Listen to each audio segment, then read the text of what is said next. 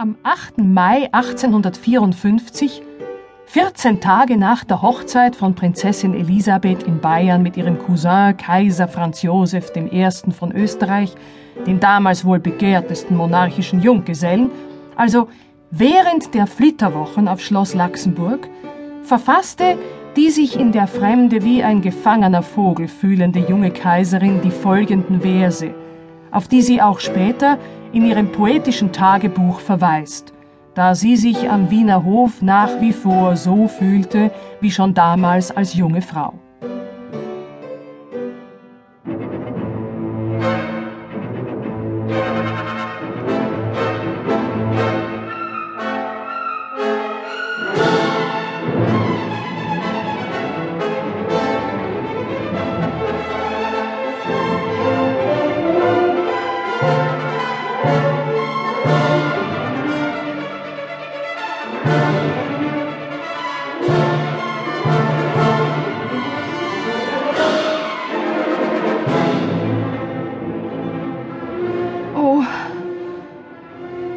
Dass ich nie den Pfad verlassen, der mich zur Freiheit hätte geführt.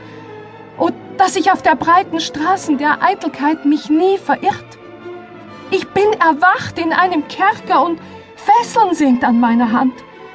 Und meine Sehnsucht immer stärker und Freiheit, du, mir abgewandt.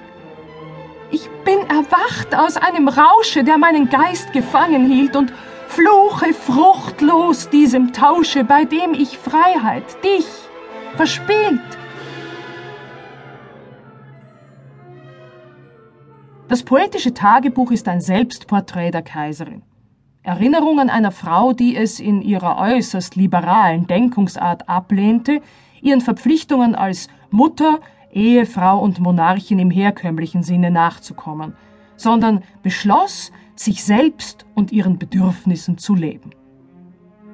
Sicherlich war ihr dieses Schreiben auch eine Art Seelentherapie, denn wie ihre Tochter Marie Valerie in ihrem Tagebuch festhielt, Mamas Gedanken beschäftigte die Vergangenheit und sie strebte nach der fernen und besseren Zukunft.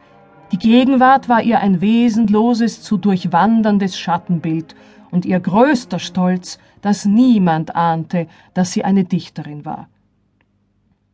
Der Großteil des poetischen Tagebuches sind Naturgedichte und Eindrücke von ihren unzähligen Reisen und Wanderungen. Erstaunlich direkt, schonungslos, abwertend, kritisch, ja karikierend schrieb sie aber auch über ihren Mann, die Familie Habsburg, die Aristokratie, den Wiener Hof und Politik.